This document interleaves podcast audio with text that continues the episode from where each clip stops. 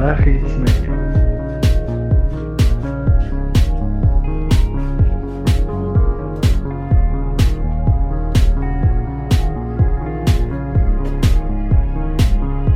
Moshi, ¿por qué has salido de los escenarios de 2017? Eh, pues dos cosas principalmente. La, la primera fue eh, que me, me, metí de lleno en vivir en Tlahuitoltepec. Ahí estuve 2000, una parte de 2016, una parte de 2017. Y eh, la segunda parte es porque ahorita estoy trabajando en crear un método de pedagogía musical para niños.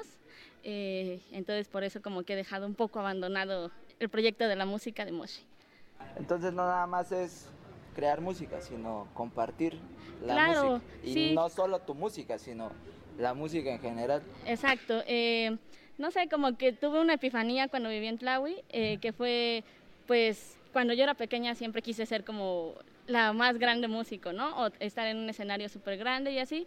Y como que el tiempo me fue llevando a que, pues, lo que también me gusta y me llena y me empodera y todo es... Eh, pues enseñar música, ¿no? Entonces llegué como a esta parte de cómo poder salirse de lo tradicional, que yo no considero que esté mal aprender música de una forma tradicional, sino cómo poder llevarlo a algo pues como más actual, ¿no? Algo que los niños ahora digan como, ah, sí quiero aprender música, quiero hacer esto. Entonces pues fue más como por eso, como ser parte de la industria musical, pero no del lado, no del lado del escenario, sino del otro lado, ¿no? Y pues en eso es lo que estoy trabajando ahorita. ¿Y cómo, cómo, es, cómo es que llegues con tu método? Eh, para todos los que no sepan, Moshi estudió en la Academia Fermata de Música. ¿Cómo es llegar con tu método a Tlahuitoltepec? Que todos sabemos que Tlahuitoltepec es un municipio de Oaxaca que tiene una amplia eh, tradición de músicos y de que generar música. ¿Cómo es eso? ¿Hubo un choque cultural o, fue como bien amistoso? ¿Cómo fue? Eh, pues en el lado musical creo que fue muy amistoso. Yo creo que la música así como que es como bien universal, eh, bueno, y, o tan solo en Oaxaca, porque pues en Tlahui hay o de menos donde yo estaba trabajando, en el SECAM, pues hay diferentes, o sea, hay gente de todos lados de Oaxaca, ¿no? Y ahorita pues ya hay una apertura más grande, hay gente de Puebla, hay gente del mismo eh, Ciudad de México, del Estado de México. Entonces creo que por ese lado pues no, no hubo como un gran choque, o sea, como que todo el mundo está ahí por la música, eh, buscando como justamente nuevas ideas, eh, al, algunos alumnos que ya tocan como perfeccionar ese estilo y todo. Y bueno, en el ámbito de niños pues fue como un poco más, eh, los niños dejan, o sea, todo lo que, lo que tú lleves, ellos lo van a, a tomar como como algo nuevo, ¿no? Y de ellos van haciéndose como la idea, ¿no? De qué es lo que quieren, ¿no? Entonces también estuvo bien eso porque pues los niños no solo se quedaron con puedo tocar un instrumento, ¿no? También vieron como puedo componer, puedo grabar música, puedo grabar con cualquier celular, puedo hacer como la grabación de una canción, no sé, le entraron como muchas cosas de audio y todo y pues eh, como que eso fue lo que me fue como dando esta idea de pues de otro concepto de enseñar música. ¿Ya impactó Tlahui en tu música?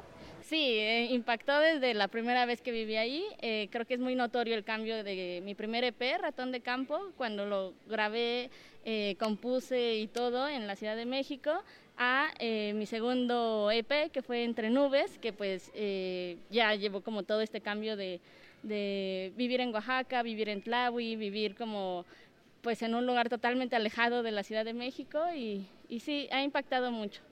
Eh, por ahí leímos en una entrevista que dices que el nombre de tu proyecto es Un Saludo.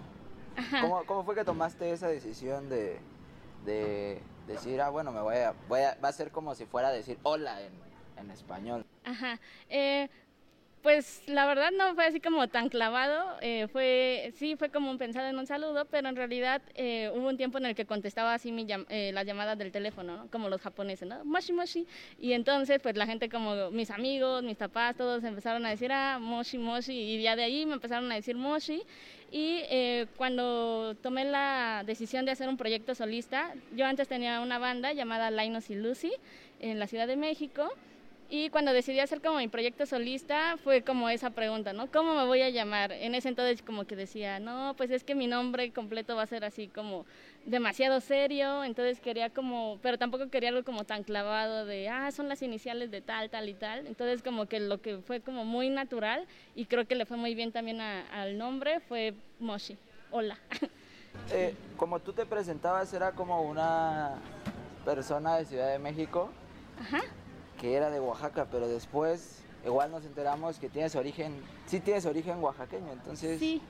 este, ¿cómo fue arropar ese, ese concepto? Eh, pues sí, eh, mi papá es de, de, la, de la Mixteca, sin embargo ha vivido en la Ciudad de México desde que tenía como cinco años, ¿no? Pero pues sus raíces son, son de aquí. Eh, desde que tengo memoria viajábamos hacia un municipio que pertenece a Tlajiaco, que se llama San Sebastián Atoyaquillo. Entonces como que digamos que Oaxaca estaba en mí, ¿no? Pero yo necesitaba como explorar, explorarlo más. Y pues primero fue irme a vivir a Tlahui, ahora ya vivo aquí en Oaxaca capital. Eh, entonces eh, como que me ha llevado a eso. En cuanto a considerarme oaxaqueña, creo que sí es como, eso sí se lo dejo a consideración, sobre todo a la gente de Oaxaca, porque pues eh, yo sé que ser oaxaqueño también es algo muy especial, entonces ahí no, ahí no entro en detalles. Pero tú misma has dicho que has sentido que Oaxaca te llama. Claro, sí, sí he sentido eso desde que estaba pequeña, como te mencionaba, pero también he sentido eh, en cuanto a la música, toda la cultura que hay. Eh, no sé, como que son muchas cosas que digo, pues como que hay algo en Oaxaca que yo tenía que explorar y que gracias a Oaxaca pues me he encontrado cosas de mí que no, no sabía que hacía o decía o pensaba. ¿Dónde quedó ese primer disco? Ese primer disco, pues hay algunas copias todavía en físico. Eh, aquí en Oaxaca están en, algunas que no me parece todavía están en La Jícara, eh, que está en Porfirio Díaz, no sé el número, pero en La Jícara. Y pues eh, si lo quieren escuchar, sigue en moshi.bandcamp.com eh, de manera gratuita, lo pueden descargar y, y ahí está. Este, ¿Y cómo, cómo es diferenciarse de, solamente teniendo tu, tu, guitarra? Porque digamos que hubo una corriente dentro de la corriente independiente que todos empezaran a agarrar como, como eso. ¿Cómo, ¿Cómo se diferencia Moshi de otros, de otros proyectos? Em, pues creo que siempre he tratado de ser como muy, muy natural y muy transparente en lo que hago, no solo en la música, sino como persona también siento que he tratado de ser siempre así. Y, pues fue así, eh, pues yo me especialicé en canto, pero pues también toco piano, pero era muy difícil traer un piano en todos los conciertos. También toco guitarra y ukulele, entonces fue como, desde que empecé a componer las canciones, tomaba mi guitarra o mi ukulele y como que de ahí fueron saliendo. Eh, la primera vez que me invitaron a, a, presentarme en vivo ya con este proyecto de Moshi, pues dije, pero llevo una banda, voy sola y dije, pues el proyecto en sí es como de solista, porque como mencioné, pues ya tenía mi banda, entonces fue como me lanzo sola. ¿Y qué podría diferenciarlo? Pues supongo que lo natural que es y como lo espontáneo que, que es. sí. ¿Y cómo, dónde quedó eh, tu otra banda? Ah, en diferentes bandas, eso fue lo más padre, como que esa banda dio como, fue como un núcleo para hacer como muchas, muchas bandas, muchos proyectos. Eh, algunos no sé si sigan vigentes, sé de un par, eh, pero bueno, ahí están todos, ¿no? Y lo que más me gusta de esa banda es que además de ser como banda, pues hice como grandes amigos y, y pues son amigos que siguen como en mi vida a, a la distancia, pero, pero siguen ahí.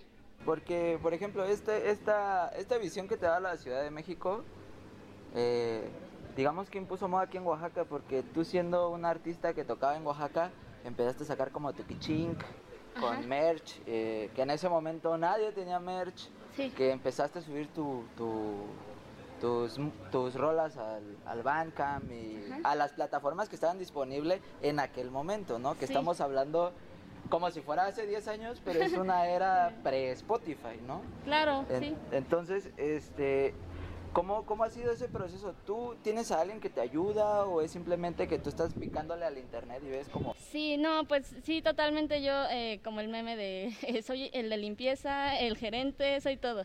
Eh, bueno, en el caso de la música de Moshi, sí, yo hago desde eh, el merch, yo hago las redes sociales, yo busco los shows, todo, todo totalmente yo. y sí, es como estar viendo en internet y así, ¿no? lo que sí facilita mucho, pues es por ejemplo, tener una cuenta que está vinculada a un domicilio de la Ciudad de México o el número telefónico que su LADA es de la Ciudad de México. Entonces creo que por ese lado pues se facilita más, ¿no? Este, en ese sentido, ¿qué es lo que crees que le falte a la escena? A pesar de que has estado como a un ladito, no por tu cuestión pedagógica, ¿qué, ¿qué es lo que ves a la distancia que le falta aquí a los artistas? Yo creo que hay mucho talento en Oaxaca, pero creo que hay que aventarse, ¿no? Eh, no importa la edad que tengas, no importa eh, cómo sea tu vida de lunes a viernes, y solo tienes un chance de tocar sábado y domingo, pues toca, ¿no? Eh, no solo en el lado musical, o sea, si tu vida es la pintura, pero tienes que trabajar de lunes a viernes, aviéntate y hazlo los fines de semana. Creo que le falta a la escena como decisión, como poder aventarse, ¿no? Y, y pues pues creer, ¿no? O sea, como nunca eh, sentirse avergonzado de sus canciones, de lo que estén haciendo, creo que siempre tienes que ser tú como tu primer fan y de ahí pues lanzarse, ¿no? Y pues muchas cosas salen a partir de lanzarse, el golpe duele, pero pues uno se levanta otra vez. Porque también algo interesante dentro de tu carrera es cómo has hecho estas alianzas con artistas, con sellos incluso con fotógrafos, que también es como uno de tus fuertes este, mayores. ¿Cómo ha sido ese proceso? ¿Tú lo eh, has buscado? ¿Se han encontrado? Pues creo que nos hemos encontrado. Eh, siento que por lo mismo que mencionaba yo, pues no, nunca he querido como aparentar, llegar y, ay, este fotógrafo está como super pro, voy a acercarme, ¿no? O sea, como que yo voy dejando que fluya y si me lo tengo que encontrar, coincidimos en algo eh, y empezamos a trabajar juntos, pues pues que venga. Y, por ejemplo, ¿cómo fue ese acercamiento con Bere Rivera? Que hoy día es como una de las eh, eh, obligadas dentro de la fotografía musical. Claro, Bere, si estás viendo esto, te mando un besote. Eh, pues trabajar con Bere fue muy chistoso porque la conocí como una semana antes de irme a vivir a, a Tlahui. Entonces fue así como, no, íbamos a hacer a trabajar en todo esto y así, pero pues yo ya me, me fui a vivir a Tlahui.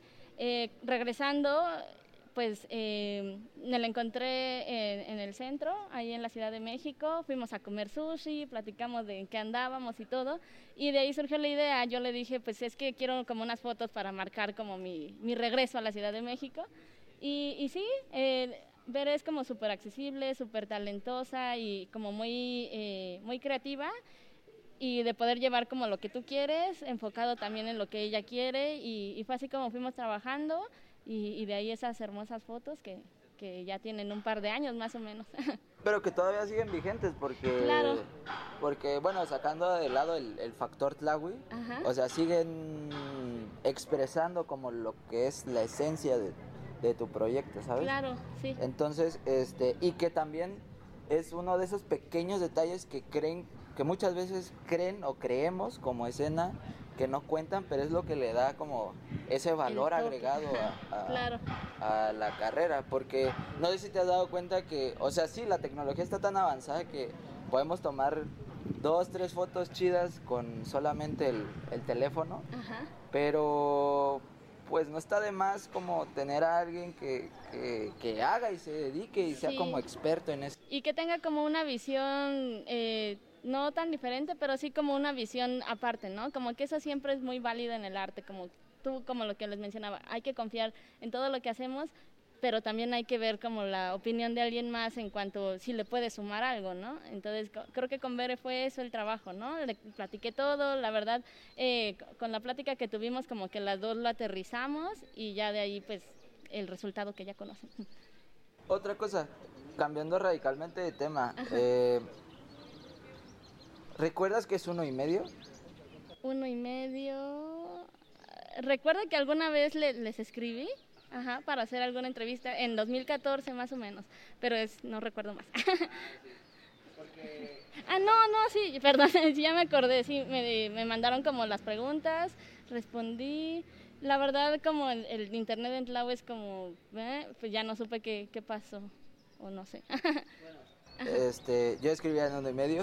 Este, y justamente tenemos como cuatro o cinco años de conocernos a, a través distancia. De, Este, y justamente eso también es uno de tus fuertes, cómo tú sí le das como esa importancia al medio de comunicación, que a veces no es nada más la pose, sino es, oye, aquí está mi, mi propuesta, este, como para expresarla, como para darle otro otro método, porque tú no estás peleada con la radio ni, ni los podcasts como esta cosa que hacemos, ni como con las notas, sino que también le das ese peso específico que necesita. Sí, eh, pues yo creo que hay que exponer donde pues donde lo permitan, ¿no? Qué padre que ahorita sí eh, se está dando como esta cosa que decíamos de la tecnología, en ciertos casos ayuda muchísimo como para poder crear tu podcast, poder crear tu propia página eh, y, todo eso y, poder hacer entrevistas de aquí hasta Tlahuitoltepec o hasta donde tú quieras, ¿no? El límite es el internet. Entonces, eh, creo que eso está muy padre y, y creo que como artistas pues tenemos esa ventaja, ¿no? Que pues no solo se puede quedar en presentarse en vivo, ya están los podcasts, ya este, pues están las páginas, no sé, hasta en unas historias de Instagram, transmisión en vivo, como que ahorita eh, puedes darte difusión por donde tú quieras. Y también cómo ha sido ese proceso de Moshi de, de, como proyecto, eh, tener que vivir como estos cinco días trabajando y creando y haciendo y los fines de semana ya dedicarte a tu, a tu proyecto. O tienes como o ves el calendario y dices ah este el 15 el 18 y el 25 me voy a dedicar solamente a crear música mm, pues no es tanto como de lunes a viernes creo que siempre estoy creando música eh, tanto en las clases ya basándolo como en Moshi eh, no tengo como un horario o sea es como eh, va a sonar muy forever, pero como me vaya llegando la inspiración, como que eh, puede ser, no sé, cualquier día de la semana, ¿no? A cualquier hora. No tengo como un horario específico. Creo que eso sería, una vez escuché una entrevista eh, del vocalista de Dead Cap for Curie y decía que él antes hacía eso para componer, tenía un horario como de 8 a 8 y esas 8 horas las dedicaban a componer pero que él solito se dio cuenta de que pues no, nada iba a fluir de ahí, ¿no? Entonces como que yo vi esa entrevista y dije, sí es cierto, o sea, ponerse un horario de voy a tocar eh, de 4 a 6 y a ver lo que salga y así, creo que no, o sea, creo que pues la música te va llamando y, creo que como que de ahí va saliendo todo, sin un horario en específico. ¿Cómo también eh, vinculas el hecho de, de, esta visión que tienes de Ciudad de México con tu música? Porque, por ejemplo, hay casos de bandas que se van a Ciudad de México y cambia radicalmente su, su, estilo de música. ¿Cómo, ¿Cómo logras mantener esa esencia? Eh, pues yo creo que cuando algo te marca, eh, por más que vivas, o sea, sí te puedes inspirar como de todo lo que está pasando en tu contexto, en la ciudad en la que vivas o donde vivas, pero cuando algo te marca ya como que no puedes como quitártelo tan fácil, ¿no? O, o no proyectarlo en tu música o en, en, lo, que, en lo que hagas, ¿no? Eh, creo que es eso. Eh, a veces sí, como que aquí en Oaxaca sí me da como la nostalgia de Ciudad de México y así, pero pues no sé, creo que lo he logrado como fusionar y combinar y mantenerlo como a la par. ¿Cuál ha, cuál ha sido la experiencia más satisfactoria y la más fea, si se puede llamar así, de que has tenido en tu carrera como Moshi? Como Moshi. Eh, de toda mi carrera, de, pues creo que la más satisfactoria ha sido, eh, pues, ¿qué será? No sé, cuando presentamos mi primer EP fue así como, eh, pues no sé, o sea, cuando empezamos a hacer las maquetas, yo tenía mis maquetas hechas en GarageBand y así, y, y como que cuando llegó la presentación del EP ya con los músicos en vivo, eh, presentándolo en la Ciudad de México, en un foro que creo que ya no existe, que se llamaba o se llama Bataclan, en la colonia Condesa y no sé, como que ya verlo todo ahí eh, humanizado con músicos, con todo, como que me dio no sé, me, me, como que yo dije, wow, o sea, todo lo que empezó como bien de, ah, voy a grabar esta canción y, y ya estaba como realizado de esa forma. Esa ha sido de mis, eh, lo más satisfactorio y bueno, pues no consideraría como algo así que sea súper malo porque me considero muy positiva, pero pues supongo que sería como, como ir a algún foro y Ah, sí, ya recuerdo. Una vez toqué, y de hecho hace poco se lo conté a una amiga y ya lo había como borrado de mi mente, pero regresé ese día. Eh, una vez fui a tocar a Morelia, no tengo nada contra Morelia, eh, pero bueno, fui a tocar a Morelia, eh, mi proyecto pues son canciones propias, guitarra y, cantar no significa pues prova, cover ni nada, ¿no? Y entonces pues ya canté, estuvo muy padre, a algunas personas les gustó y todo, pero pues no falta la persona que se acercó y me dijo, oye, ¿puedes cantar una canción de Sin Bandera? y bueno, ahora solo me río de la situación, pero esa vez me, me quedé en shock, me quedé así como... Ah". Y en mi mente todavía dije, bueno, a ver cuál me sé. Y dije, no, no, no me sé ninguna. Eh, y, y, pues ya, eso fue como de chin. O sea, finalmente, aunque tengas tus propias canciones, tu, eh, tu propuesta como tu, bien consolidada y, y quieren a sin bandera. En ese entonces, ahora no sé qué pedirían, pero esa tal vez haya sido, pero no la considero mala, sino como graciosa. Como que te hizo crecer y ya te sabes dos de sin bandera. Y dije, no, pues me voy a preparar y ya, ya me sé un estrés, no, no es cierto. ¿Y cuál crees que sea el rol de los colectivos para la música independiente en específico? Eh, yo considero que son muy importantes los colectivos, no solo de música, sino pues del arte en general eh, porque pues uno puede irse haciendo como su propia su propio nombre y todo, pero o sea, una cabeza, digo, dos cabezas piensan mejor que una, entonces entre más gente esté como hacia lo mismo eh, o aportando ideas de pues de varias cosas, creo que eso es como muy importante, ¿no? O sea, como que tratar de ser una persona todo, sí está un poco complicado, sí creo que es muy importante como pues conectarse con gente y hacer colectivos y todos ayudándose y todo, ¿no? Te lo comento porque, aunque suene un poco raro para las bandas en general, tú ya te presentaste, creo que dos veces en el Foro Alicia. Sí. ¿No? Sí. Eh, que es como, por ejemplo, las bandas bien true y, ay, sí, yo sí soy rock o yo sí soy música independiente. Dicen, este, señalan, por ejemplo, a proyectos como el tuyo, que es como bien, bien, bien, este, bien consciente de qué es lo que eres. Y se ponen en una, es una pose completamente. Tú, sin, esta pretensión, ya tocaste dos veces en un foro tan importante como el Alicia. Entonces, sí. Eh, bueno, pues la experiencia del foro Alicia para mí eh, también fue como súper bonita porque eh, mi alma, ahora tal vez le, le, doy como al folk y así, pero bueno, cuando iba en secundaria y prepa, pues amaba el happy punk y todo, todo eso. Entonces, pues mi sueño de adolescente siempre fue como tocar en el Alicia, ¿no? Cuando pues la vida me llevó como a otros, conocer nuevas cosas y así, fue olvidado, fui olvidando un poco como el happy punk y todo, me seguía gustando, pero pues ya no como para tocarlo y todo, ¿no?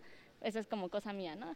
Y, em, y pues unos amigos dijeron, oye, vamos a hacer este show en el Foro Alicia, ¿quieres entrarle? Y, y sí, como dices, yo tuve así como... Eh, sí han escuchado como que no va a ir como, como con eso, ¿no? Y dijeron, no, pues, o sea, cada quien toca, ¿no? Y todo, ¿no? Y esa fue la primera vez. La segunda vez me invitaron los amigos de aquí hubo, aquí no hubo cena y este, no sé si sigue ese colectivo, la verdad. Eh, creo que ya no. Pero bueno, esa vez eh, también ellos eh, me escribieron y me dijeron, estamos haciendo como un show de puro folk, nos gusta como tu, tu idea, como dices tú, es como bien sincera y muy como, toma, aquí está Moshi. Y pues yo dije, pues yo encantada, amo el Alicia. Y, y así fue la, la, experiencia del Foro Alicia. ¿No te impuso el Foro Alicia? Mm, no, más bien como que estaba, me impuso en cuanto yo no podía con mi emoción de que pues yo siempre había querido tocar ahí. Pero en cuanto a la gente, el público, como que eso se me olvidó de lo emocionada que estaba. ¿Alguna vez te tocó vender boletos? Sí, sí pero no como proyecto solista, con mi otra banda sí, pues éramos como, eh, pues iniciando y todo, y así nos dijeron, me acuerdo de una vez que nos dijeron, no, es que van a tocar con los Liquids, con DLD, o no sé si se sigue llamando así, y, y pues nada, vendimos, cada boleto costaba 70, fueron mis papás, mis tías, los papás y las tías de mis amigos, y, y este y sí, fue una experiencia. Y al final ni tocó ni Liquid ni DLD, así que gente no caiga en vender boletos. ¿Cómo, cómo, ¿Qué le recomendarías a las bandas? Eh, primero, no vender boletos. Eh, que confíen, que confíen plenamente en lo que están haciendo eh, y que se avienten en lo que están proyectando y pues que simplemente sean como honestos con lo que hacen y sin poses ni nada. Eh, tal vez uno cuando está más chavo dice como es que tengo que aparentar y todo, y al final pues eso como que a la gente le vale. Ajá. Eh, ¿Dónde nos quedamos? ¿En Alicia? No, eh, ¿qué recomendación le daría a las bandas? No, vender boletos, claro, Ajá. Eh, y lanzarse, ¿no? Eh, creer en su proyecto siempre y pues aventurarse, ¿no? Si uno se lanza no sabe hasta dónde puede llegar, entonces láncense. Eh, ¿Qué otra cosa te ha pasado así con, promotores caimanes?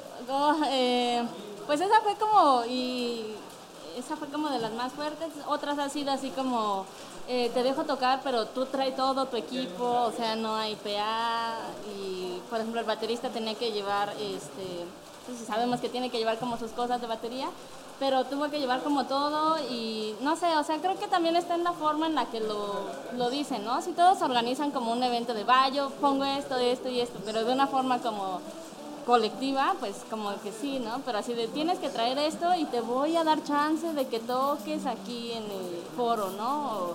O lo mismo de, eh, no te voy a pagar, pero bueno, para que te conozcan y es para... Promoción.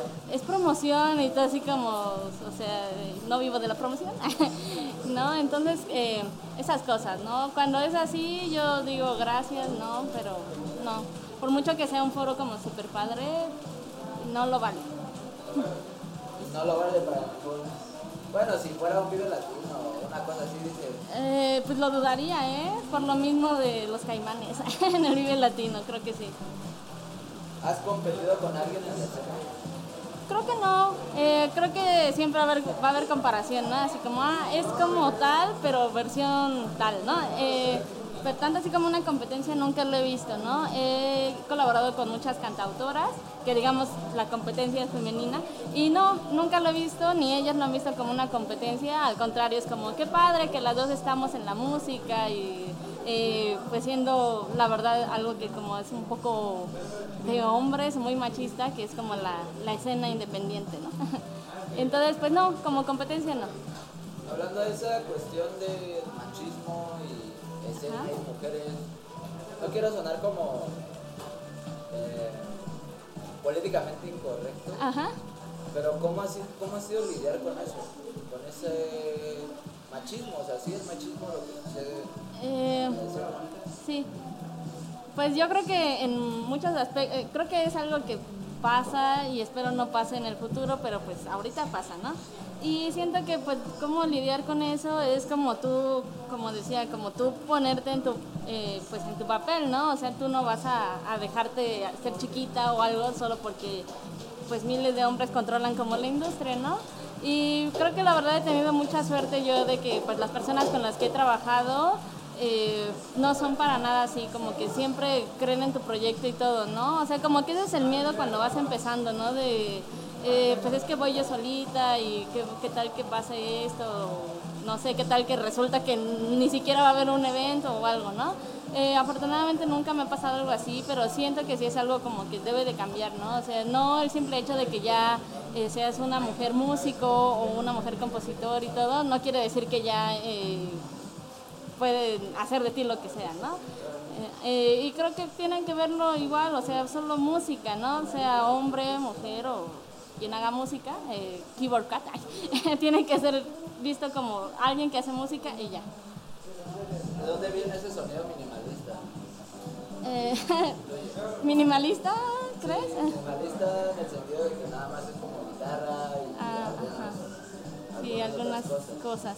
Eh, bueno, pues eh, hubo un tiempo en el que estuve como súper cautivada por el folk, eh, el folk de, Norteamérica y eh, como que mi idea era como una onda así, ¿no? Ese era el sonido que buscaba cuando empezamos a hacer el disco que produjeron Eric Vázquez y Alan López. El ratón de campo, pues fue como esa la idea principal, ¿no? Pero como que igual le empezamos a meter más cosas y todo y, como que dijimos, ah, pues así está como muy bien. Como que esa era la primera idea en cuanto al primer EP, ¿no? Ya para el cambio de, de ratón de campo a entre nubes, ya no fue como tan minimalista, ¿no? Ya la idea era como cambiarlo, no totalmente, pero como meter algunas atmósferas más electrónicas, como, no sé, jugar con esa cosa de eh, efectos y todo eso, ¿no? Entonces, eh, siento que sigue siendo minimalista, pero muy al estilo Moshi, no sé. Eh, ¿Tuviste algún momento Joy Division? O sea, el momento Joy Division, yo lo, no sé si has visto Control, Ajá, este, que narra como la vida de Ian Curtis. sí, Este, tiene el, cuando van a ver a los Sex Pistols, ajá. los ven y dicen, no, tenemos que hacer una Sí. banda base de Eh, sí, sí tuve un momento así. Eh,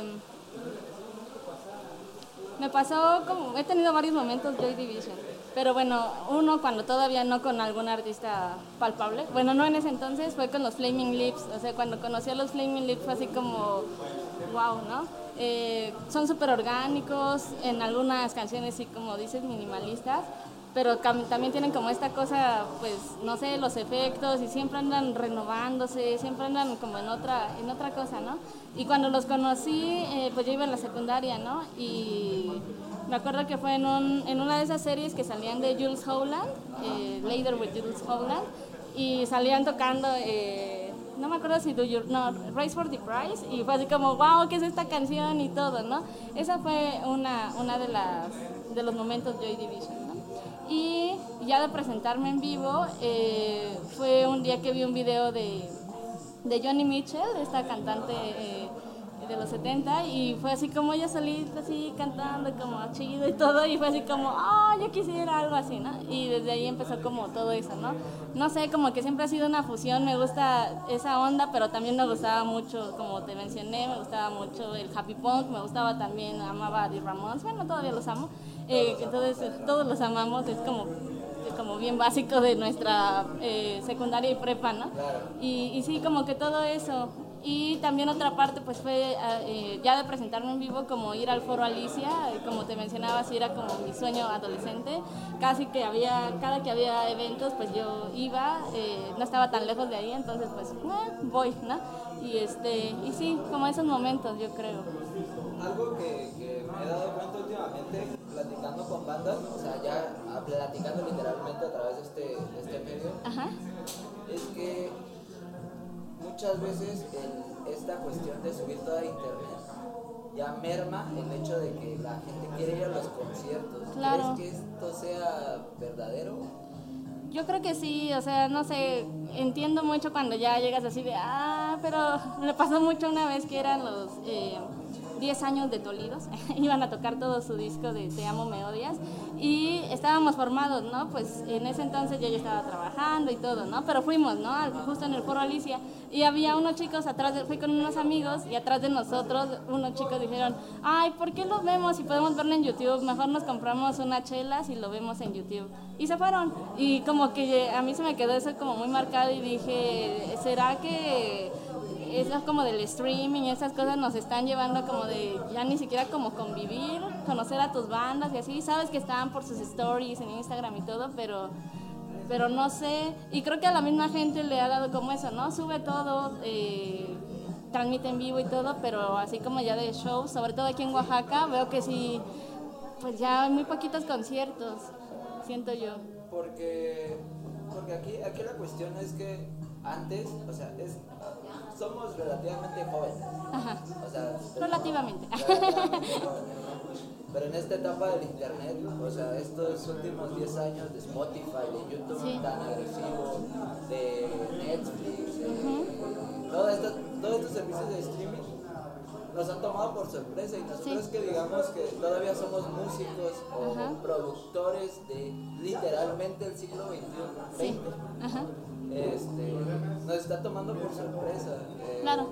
Por ejemplo, un caso al que le tiran mucho y que yo soy como bien defensor es el caso de Maverick. Ajá. Como Ed Maverick agarra su guitarra y se desnuda metafóricamente Ajá. con sus canciones y, y la rompe y, tiene, y tiene discos de oro hoy día, hoy en plena era del Spotify, lo firma una transnacional, este, tiene giras, tiene lleno la, la, agenda. Claro. Pero la misma escena es como, ah, el, el, pinche morro de, de, sus canciones feas, pero es como, güey, o sea, la está rompiendo, está, está hackeando el sistema y está bien chido. Claro, y está volviendo pues, al origen, ¿no? O sea, que como mencionábamos, pues ya ahorita tanto como firmar una disquera, eh, sacar un disco en físico, como que ya no va tanto por ahí, ¿no? Y, si él está volviendo a eso, pues qué mejor, ¿no? O sea, para demostrar que tal vez no se ha perdido del todo, ¿no? Eh, y algo tan orgánico como Ed Maverick, ¿no? personalmente no me gusta mucho su música, pero lo respeto en cuanto a esa parte artística, ¿no? De que pues sí está haciéndolo todo como si fuera un cantautor de los 90 o o algo así, ¿no? O sea, no, no se está yendo como por otro lado. Porque otro, otro, otro ejemplo que me gusta como poner mucho en la mesa es el caso de Longshot. Ajá. Un vato que empezó teniendo playas chidas, que no rapeaba tan chido Ajá. empezó a turear y, y, la, ahorita la está rompiendo y sí. tiene a Universal de rodillas y, y, cómo está innovando dentro de la propia escena, pero a través de estas mismas colaboraciones claro. de las que estábamos hablando. Sí, sí, pues siento que es un... Eh, siento que es algo que se debe de retomar, ¿no? O sea, eh, como que muchas de esas cosas se están perdiendo, ¿no? Justamente un día hablando con una amiga, eh, no sé, vi una noticia de que la guitarra que Fender, o sea, ya no vende guitarras eléctricas, o sea, que ya está a la baja, ¿no? Y, o sea, coleccionistas tal vez compran guitarras Fender, ¿no? O sea, pero ya que un chico de 14, 15 años le diga a su papá, de Navidad quiero una guitarra eléctrica o algo así, pues ya no, o sea, quiere, no sé, cómprame una tablet, cómprame, no sé, o lo que esté ahorita como para hacer como música, no sé, ah, sí, plugin, no sé, ¿no? no sé. Ajá, y entonces... Eh, y yo me puse a hablar con mi amiga y dije, ¿por qué? O sea, ¿por qué es eso, no? O sea, cuando yo era adolescente sí mi sueño era tocar y estar toque y toque y toque. Y, eh, yo creo que ahora ya no, o sea, tengo alumnos que son adolescentes y sí digo así como, ya no, ya no les interesa tocar, así, prefiere tener así 7K de seguidores y así, antes de que se vayan a, a girar por el mundo, ¿no? Prefieren eso. Eh, ¿Hasta dónde se ha quedado Moshi de querer salir a otros lugares a tocar? ¿En dónde has tocado? ¿Te gustaría salir a tocar? Lo menciono también por otro ejemplo, muy buen ejemplo de cómo, al menos no sé si topes a Joliet, Ajá. Hardcore, este, cómo es, ellos llegaron a un punto donde dijeron, bueno, pues vamos a arriesgarnos, sí. vamos a turear fuera del país. Claro. Y cómo incluso cuando, cuando salen a turear fuera del país, este, de repente la escena se queda, ah, sí, son chidos y así, regresan a teoría a México y les cuesta, o sea, claro. como ese, esa aceptación. Sí, eh, siente que pasa mucho y, y ponte ni tan internacional, me pasó mucho de la Ciudad de México a Oaxaca, o sea, cuando yo empecé a tocar aquí, o sea, la gente como que sí está de, ah, ok, una nueva propuesta, no sé si por ser chilanga o no, pero sí era así, y en la Ciudad de México sí es como, ah, todos los fines de semana toca alguien nuevo y así, ¿no? Entonces como que aquí era como muy, sí, a ver qué, qué nuevo traes y así, ¿no? Entonces, eh, sí, siento, no sé por qué pase eso, pero entiendo a Joliet, a mí me pasó tan solo en el lindo país, ¿no? Entonces, eh, sí. Y pues de tocar, bueno, volviendo a tu pregunta, sí, o sea, sí planeo seguir tocando, pero esta vez sí quiero, eh, estoy armando un proyecto de guitarra, voz y trombón. Entonces ahorita lo que queremos es consolidarlo, ahorita está en construcción y pues no sé, empezar a lanzarlo cuando ya esté como súper bien afianzado, dos o tres meses, ya como que vea la luz. Eh, son composiciones mías, del trombonista también, entonces eh, pues en eso es lo que andamos haciendo. ¿Con quién te gustaría tocar? A nivel internacional y a nivel nacional y uno local. Eh, pues nivel internacional, eh, ¿quién podría ser? No sé, igual y se saldría como mucho de, lo que yo estoy haciendo, pero me gustaría mucho como compartir escenario con Esperanza Spalding, que es esta chica que toca con trabajo y y es como más como bossa y jazz. Me gustaría mucho compartir escenario con ella. En el nivel nacional, pues creo que eh, lo admito, desde que era adolescente, pues siempre he creído que Natalia Lafourcade es como alguien que sí la super rompe. Me gustaría mucho trabajar con ella. Y en, en, la, en algo más local, pues eh, me gusta mucho lo que está haciendo esta banda Calle, Calle Madero, se llama. Ajá, me gusta mucho lo que ellos están haciendo, me gustaría conocerlos, porque no... no Sí, ya saben, esta es una llamada. esta es una llamada, hay que conocerlo. Eh, no. Y eh, no sé, igual y como por el nombre, como que me dio mi nostalgia, no sé si sea algo que ver con la calle Madero de la Ciudad de México. Eh, espero que ellos me digan si sí o si no. Entonces, me gustaría mucho trabajar con ellos. Escuché unas cosas que de hecho tú eh, publicaste y, y sí, me gustan. ¿Con quiénes has trabajado aquí en Oaxaca? En Oaxaca he trabajado con Eric Barrita, eh, con él estoy como eh, colaborando ahorita con este proyecto que te digo de- del trombón, eh, colaborando con su nuevo disco también, eh, con Enrique Lorza, Tavo Silva y todos los alebrijes. Eh, y ¿quién más? ¿Con quién más he acá? Pues que me vengan a la mente ahorita ellos. sí, Y a todos los demás, pues saludos. sí. Este. Porque ya no tienes merch. Extrañamos su merch. Yo Sí. tenía un par de stickers en el mismo. Sí. Pero. Pues con todo lo del terremoto y eso, pues se perdió. Claro, muchas sí. cosas. Este, ¿Vas a sacar nueva merch o vas a esperar como al disco? Ajá, pues ahorita es eh, como proyectar lo mismo, lo mismo que con la música de Moshi en este nuevo proyecto. Va a haber merch, eh, tal vez discos físicos ya no, tarjetas sí, eh, porque hay que cuidar el planeta. Y eso es algo que también nadie está implementando, ¿sabes? Sí. Con, muchas, con muchas bandas he hablado y decirles como, bueno, o sea, no tienes como, como el dinero para el para un físico. la maquila del físico. Pero pues te puedes aventar comprar el código Q y un almacenamiento. Claro, sí, y así ayudan al planeta. sí, eh, voy más como por esa onda ahorita. Y sí, hacer como, como el merch, eh, las... Pues todo ha sido como muy así, ¿no? Las bolsitas de eh, eco-friendly, de, de ratón de campo y todo eso, pero pues todo esto sí, ah, como te digo, está en construcción todo este nuevo proyecto, entonces bueno, en cuanto salga te avisamos.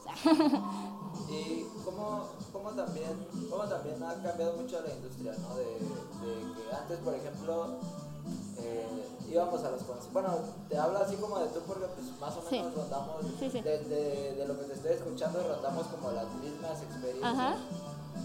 ¿Cómo ha cambiado eh, la experiencia del concierto mucho también? Porque Claro. Nosotros íbamos al concierto y era como llegar y comprar este, el disco o buscar que Ajá. te regalaran un demo Sí. para llegar corriendo después de la tocada escucharlo así. Escucharlo, no sé, claro, Y de ahí ajá. quemarlo y pasárselo como a tus amigos. Claro, y escucharlo y decir, ay, ¿cómo era la canción que me gustaba? Y a- a tener en tu memoria como iba así, iba así, y escucharla, ah, es esta, se llama tal, ¿no? Y como dices, después compartirlo con tus amigos y esperar al próximo show de la banda y todo, ¿no? Este, ¿Cómo ves esto que Spotify está bien volteando a ver a Oaxaca? Eso está muy padre, me sorprendió mucho. Eh, me dio mucho gusto porque pues hay muchos proyectos eh, como el de, el de Yeo que me parece como igual súper, súper Yeo, ¿no? Como que muy transparente eh, su, su proyecto también. Y me dio mucho gusto. Hay algunas bandas que yo no conocía y que gracias a Spotify, no puedo creerlo, qué vergüenza, hasta gracias a Spotify las conocí, ¿no?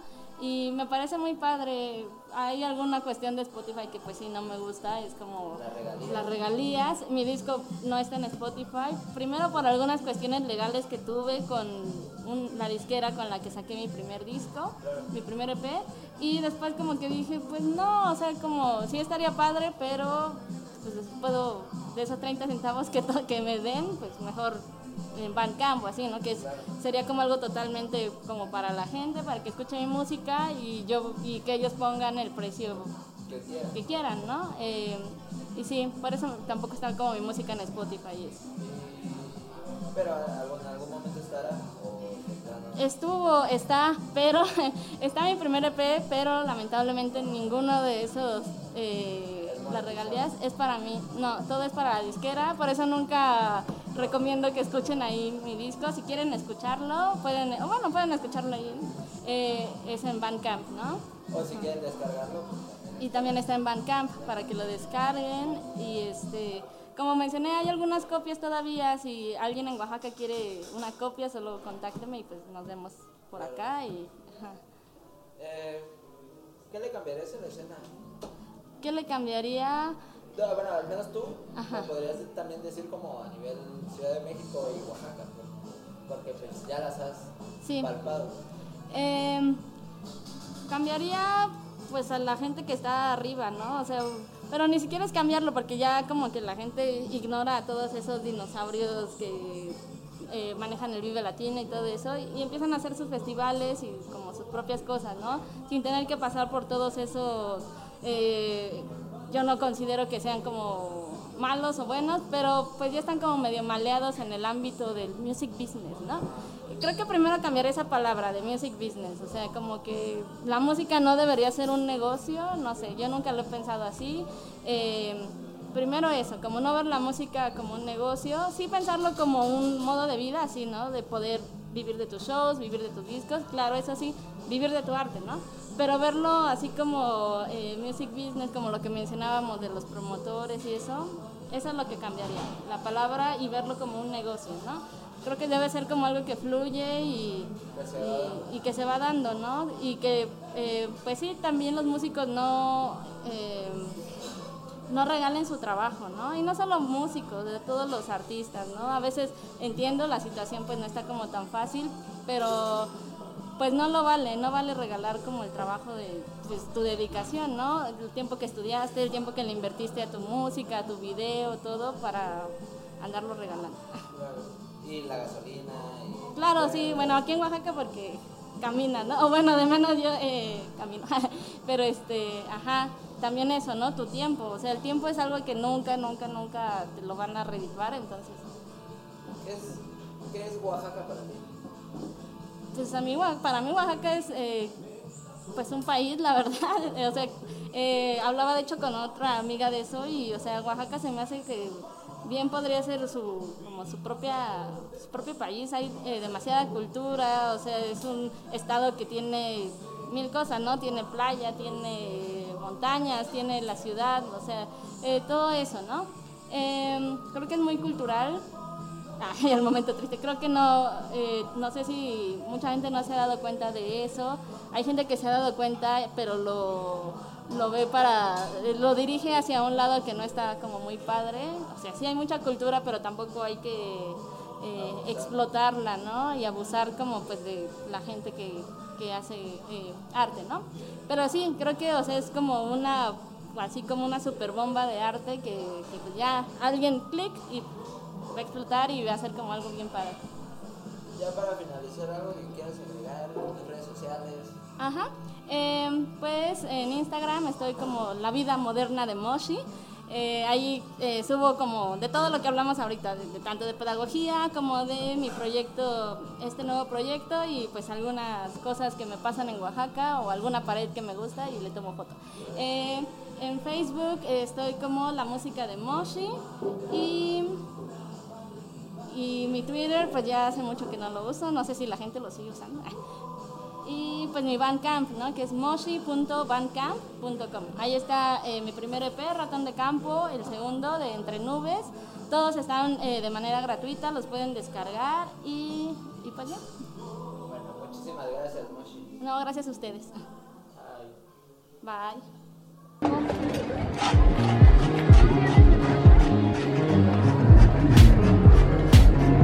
God, I hate snakes.